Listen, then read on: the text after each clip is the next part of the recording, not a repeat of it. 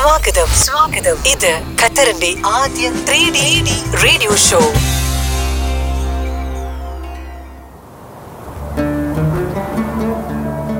ഖത്തറിന്റെ ചരിത്രത്തിലേക്ക് തിരിഞ്ഞു നോക്കുമ്പോൾ കണ്ണഞ്ചിപ്പിക്കുന്നതും വിസ്മയിപ്പിക്കുന്നതുമായ ഒരുപാട് കഥകൾ നമുക്കറിയാൻ സാധിക്കും.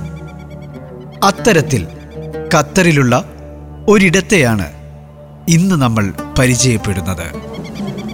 ഫാൽക്കണുകളെ കയ്യിലേന്തുവാൻ സാധ്യമാകുന്ന ഒരിടം.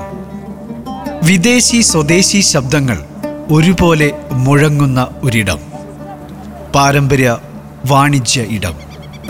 സൂഖ് വാക്കേഫ് ചരിത്രകാരന്മാരുടെ കണക്ക് പ്രകാരം ഇരുന്നൂറ്റി അൻപത് വർഷത്തിലധികം പഴക്കമുള്ള ഒരു പ്രധാന വാണിജ്യ വിപണന കേന്ദ്രമാണ് സൂഖ് വാക്കിഫ്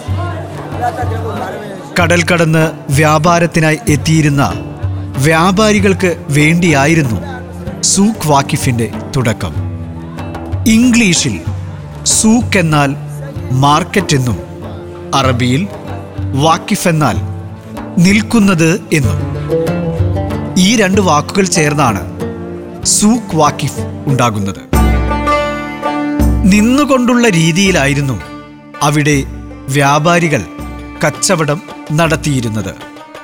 പ്രഥമ കാലഘട്ടത്തിൽ സമുദ്ര തീരത്തു കൂടിയായിരുന്നു സൂക്ക് വാക്കിഫ് പിന്നീട് തീരം കുറഞ്ഞ് സൂഖ് ഈ നിലയിൽ പരിണമിച്ചു.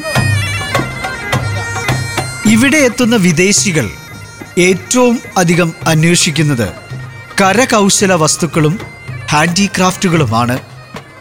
ഖത്തറിന്റെ ചരിത്രം സംസ്കാരം പൈതൃകം ഇവയെല്ലാം വിളിച്ചോതുന്ന അലങ്കാര വസ്തുക്കളും ഇവിടെ ലഭിക്കും. അങ്ങനെ ഖത്തറിന്റെ പ്രൗഢിയുടെ പര്യായമായി സൂഖ് വാക്കീഫ് നിലകൊള്ളുന്നു. ത്രീ ഡി റേഡിയോ ഷോ തുടരും.